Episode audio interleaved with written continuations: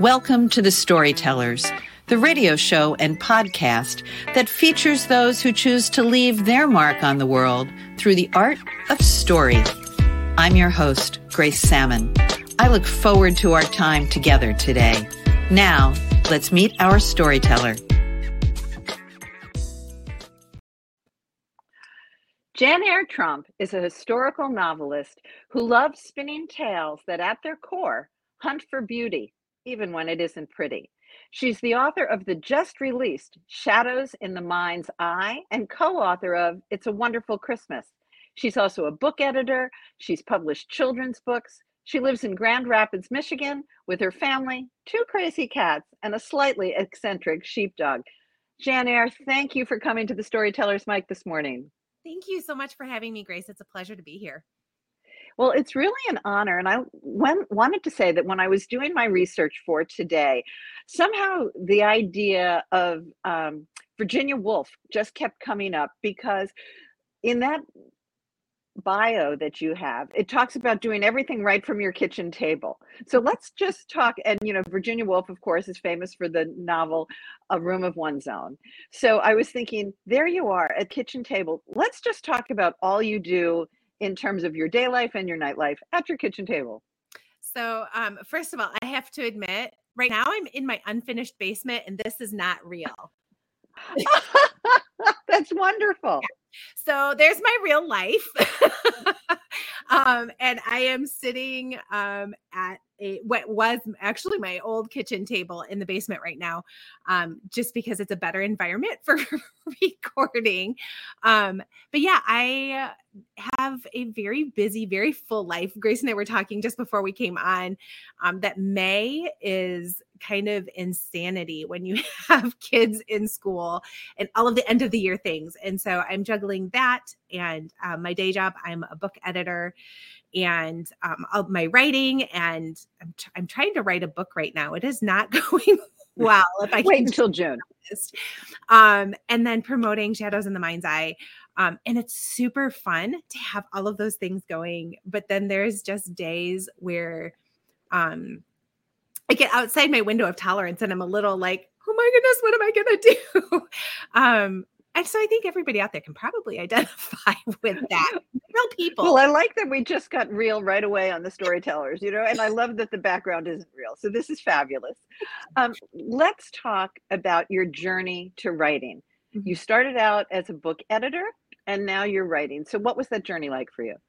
Um, so I actually started in the publishing world in the marketing side. So I was running the marketing department and freelancing um, for the acquisition side. We used to have slush piles, so anybody could send us anything. And I used to freelance read the slush pile because I have an English degree um, mm-hmm. and actually marketing. I have English and marketing.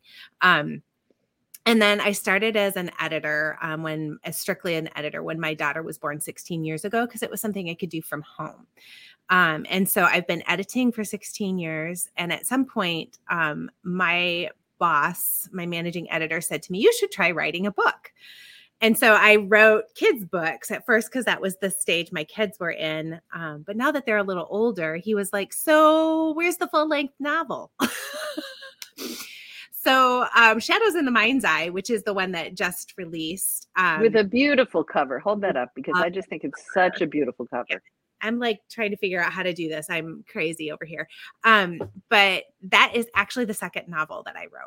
Um, so the first novel, um, it takes place in Burma during World War Two, and it's just a little bit harder sell because of the location. Um, and so then um, I have an agent. I go. I went through the same process that everybody has to go through in order to be published. I got all kinds of rejections from agents, um, from publishers. Um, and then um, I ended up signing um, with Kregel, and it's been an amazing experience um, to be published. I love being edited, which is kind of a crazy thing to say, but it's, it's getting the outside perspective that I know is so necessary. As an editor myself, I know it's really necessary, and it just makes your book sparkle and shine. Um, it really does. And, and yours does sparkle and shine. I love, I'm just starting it, so I might be eight chapters in, but I love the way I'm so quickly engaged. So tell everybody about Shadows in the Mind's Eye, because it's going to be a great read. Oh, thank you so much. I appreciate it. Um, so Shadows in the Mind's Eye um, is just post-World War Two. It takes place in the hills of Arkansas. So the Ouachita Mountains are actually a part of the Appalachian uh, chain of mountains. And um, so what happens is Sam comes home from the Pacific, and he has what we would now call P T S D. Back then they called it battle fatigue. And I always say it like you could take a nap and get all better. It's so dismissive. Yes. I hate that designation. Even saying it now, I like. Um, it well, was, it's an interesting. Uh, it's an interesting thing though too, because unlike today, soldiers went forever. They went for years. Uh-huh. Now, you know, they go, they come home, they get deployed again. So they still have that time in theater, which is another term I hate. It's right. Like, oh, I'm going to theater. But yes, that combat fatigue is an important part of this story. Yeah. So go on. I'm No, no, you're fine. So Sam comes home. He's got battle fatigue, um, and he has a young family. So he's married, um, and there is romance um, in it, because when you when he comes back, he and his wife Annie assume that everything's going to go back to normal, because what else would you assume at that point? Um, and it doesn't. Uh, and so it's them relearning to love one another is a big theme of it. But Sam is really broken. Um, and the area where the book play- takes place is Hot Springs, Arkansas. And during that time frame, Hot Springs, Arkansas was the largest illegal gambling site in the nation. So you had gangsters from Chicago coming down, gangsters from New York coming down, but then you also had all of the Hollywood elite coming down. You had all of, because of the hot springs there, you had all of the major athletic um, heroes coming down. So Babe Ruth was one prior to the World War era, World War Two era, but Babe Ruth was coming down. So it's this whole weird mix of people in this one small town in the Ouachita Mountains. So you have uh, Sam coming home. He's got battle fatigue. He's, so he's kind of a little like he's reacting strongly to things, and he's having nightmares, and he starts seeing things up in the hills and nobody else sees it. And so you're kind of wondering, is it his battle fatigue that's making him really, really dangerous? Or is he actually seeing criminal elements up in the mountains? And so you don't know if Sam's the real danger to his family or if there's really criminal elements that are very dangerous for Annie and their little two, two-year, three-year-old little girl. It's so intriguingly told. And what I like is that you have the point of view of Sam and Annie, but you also capture beautifully, I think, that when something bad happens in a family, it, it could be the P T S D, it could be mental illness, it could be cancer. Everybody is sick, if you will. Everybody is affected. I used to say that when my mom had cancer, you know, obviously her journey was very different, but all of us got it, you know? So how did, two things, how did you pick that unique, intriguing spot? And then how do you get that sensitivity to that everybody is so affected? So um, how I found the spot is kind of a funny, uh, funny story. So my really good friend, her name is Sarah DeMay. Um, she and I were chatting, and I had the idea, basic idea for the book, but I needed a small town location. And I'm like, I don't know where to put it. You know, I'm not sure what I want to do with it. And she's like, well, I've got my, my family is from small towns in Arkansas. And I'm like, Arkansas is kind of a unique place. So, and they literally, I was just looking to see if I still had the book. I don't have it next to me. They literally had a book of all of their history.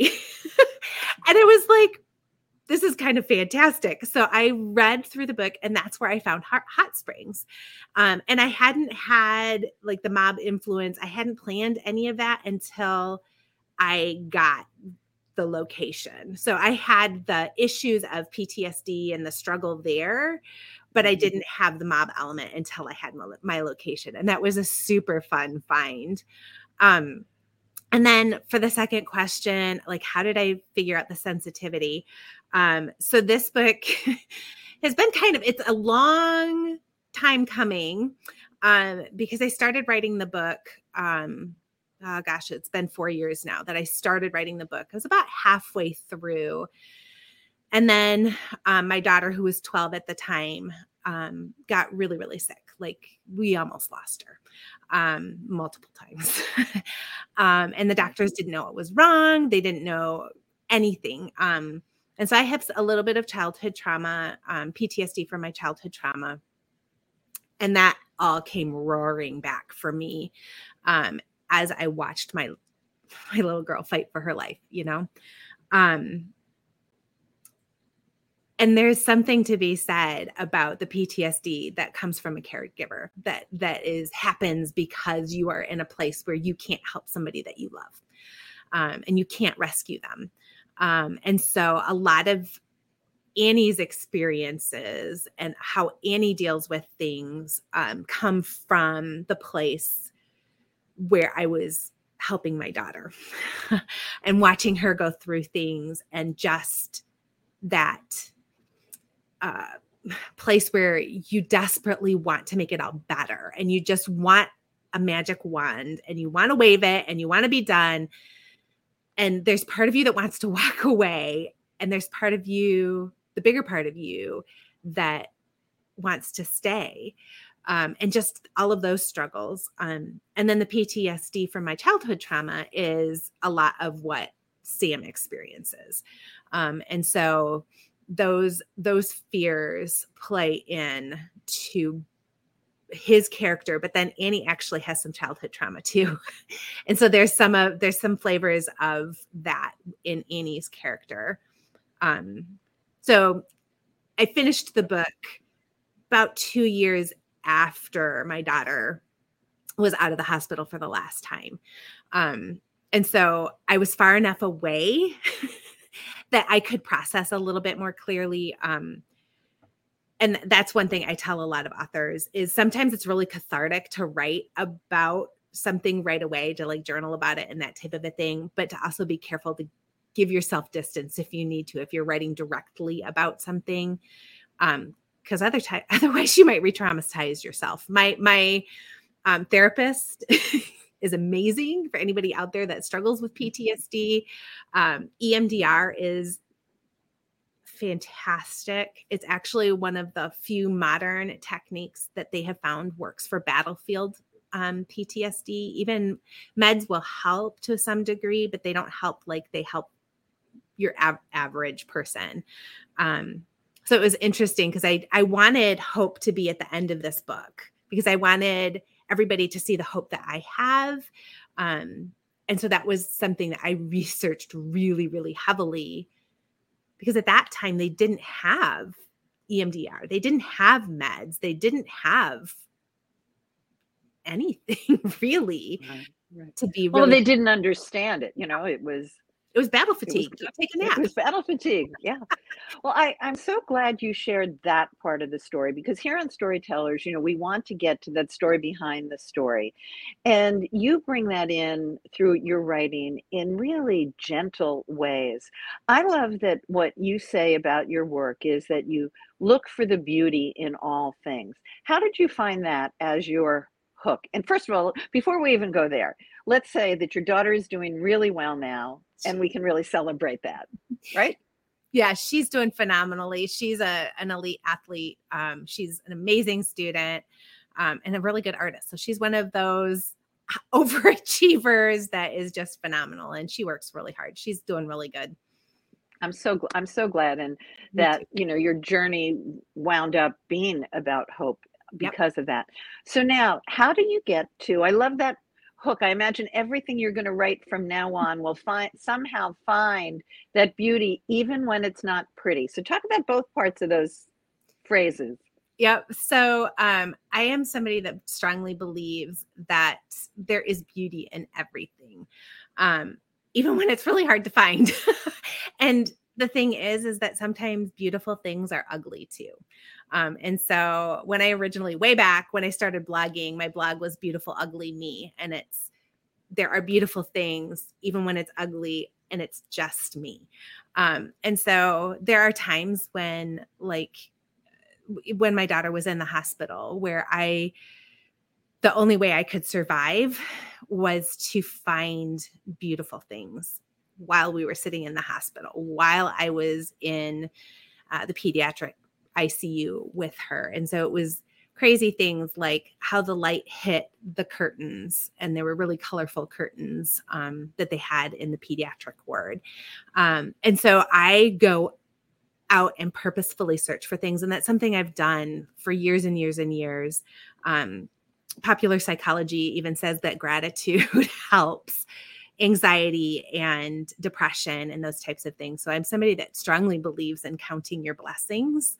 Um, and I don't mean that whole hashtag blessed drives me crazy. um, I'm sorry for anybody that loves that. I'm sorry. We all have our thing. It's okay, Janyre. We all have our thing. Um, but to me, it's hard because am I, do I stop being blessed because my kid's in the hospital? You know, um, and most people wouldn't see that as a blessing. But the fact of the matter is, I would never choose the path that my daughter and I took. But on this side of it, I have a sixteen-year-old daughter that comes home and talks to me, that asks me for hugs, that still wants me to tuck her in at night. So we have a relationship that I have friends that are like, how do you do this? And I'm like, you don't want to take the path. But since we did, I'll take it. You know what I mean? So it's finding those beautiful things, even when it isn't always pretty. Um, because life is hard. Life is hard. It's, it's such a great life lesson. You know, I live in gratitude every day. And when I get myself screwed up, usually because, you know, the voices in my head, not my characters, but yeah. When something takes me down that path, really, if we just can take the time to say, I'm okay, I'm safe, the light is coming in through the window. I, I love that. To live in gratitude is the biggest gift, and to try to find out, even in the darkest times, what are the things where I am okay. Yep. And, yep. and to be grateful for those. Yep. Uh, oh, you, go ahead. No, please. I was just going to say, I have a practice where every morning I write three things that I'm thankful for. That's the first thing I do every morning. And it just helps anchor me in that focus for the rest of the day. I have a friend who was in a dark place, and she knew she was supposed to be grateful, and she'd go to the beach and she would write down sand, sand, sand, but that's all she could see. And now she goes to the beach and she's like, sand, seashells, waves, ducks, birds. You know, it, it's a matter of how we look at the world. And sometimes we can only see that lo- you can only see sand, and then you begin to see other things. Yep. You said two things earlier that I love, that I think helps writers all the time. You had two people who really propelled your own writing. You had a boss who said, okay, it's time to write the novel. And then you had a girlfriend who said, put it in Arkansas. Yeah. How important is that process for authors? Um, very important. Um, so I am somebody, as an editor, that I'm always telling my authors to be out there reading. Um, that is like always my first advice, is read widely. And so not just your genre, but read everything on, that you can get your hands on that's good in a genre. So I read science fiction and fantasy, and I read contemporary romance, and I read, I read everything. Um, I read non narrative nonfiction is one of my favorites. I read poetry before I start writing every time I before I start writing, um, and because it's such a sparse um, language, and it's it's every word matters, and that's what I want for my books, is I want every word to matter. Um, and I read fantasy for um, world building, and so I pick these different things that um, help my. my writing grow in different areas. But then I also surround myself with people who can speak into my, my life in general. Let's just be honest. Um, not just my writing, because if you don't have people in your life that are, um, have permission to speak into your life, then you're in an echo chamber and you lose the opportunity to grow and learn new things. And frankly, I'd rather be dead then. If I stop growing and learning, it's not worth it, um, because then it's boring, you know. Um, so I have uh, my girlfriend, Sarah, um, who I bounce a lot of ideas off of. Um, I have a couple of writer friends. We we use we use modern technology. We use Marco Polo, which is an app that is like a video chat. And then mm-hmm. we also use Voxer, which is just um, audio. And it's like a walkie-talkie. It's kind of crazy. But you can leave the, the message, and then you can get back to the people as soon as you have a chance. And so we brainstorm that way, and I get feedback. One of my brainstorm partners lives in Australia. Um, and so it's it's a super fun way to do it. Um, a lot of people have people that read whole manuscripts for them. I don't have that. We're all just too busy to do that. Um, but I do have like points where I check in with people, um, and I'll have friends or experts in a particular area read sections. Um, and I really highly recommend that type of thing as well. So where can they find your book? Where can they find out more about you? I can't believe our time is up. I love chatting with you today.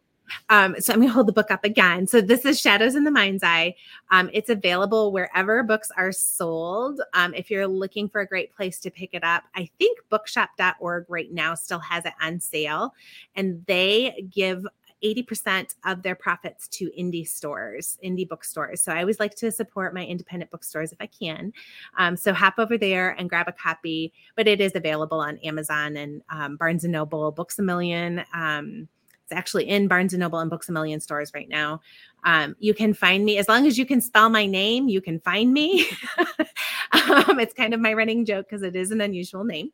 Um, but Janyre Tromp dot com is my website. I'm on Instagram. Instagram is my happy place. I'm a photographer too. So you'll see a lot of cool, um, me searching out the beautiful, even when it isn't pretty, um, on Instagram. Um, if you're a writer, I give a lot of writing tips on Twitter. You can pop over there. I'm Janyre Tromp there, um, and pretty much everywhere else too. So Janyre, thank you for being with me today. I loved hearing about your story. Thank you so much for having me, Grace. This has been a copyrighted episode of The Storytellers by Grace Salmon and Authors on the Air, Global Radio Network. Thanks for being with me. That concludes this episode of The Storytellers. I'm so glad you could be part of the story today.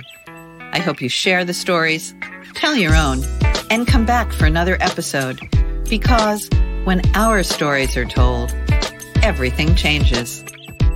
I'm Grace Salmon.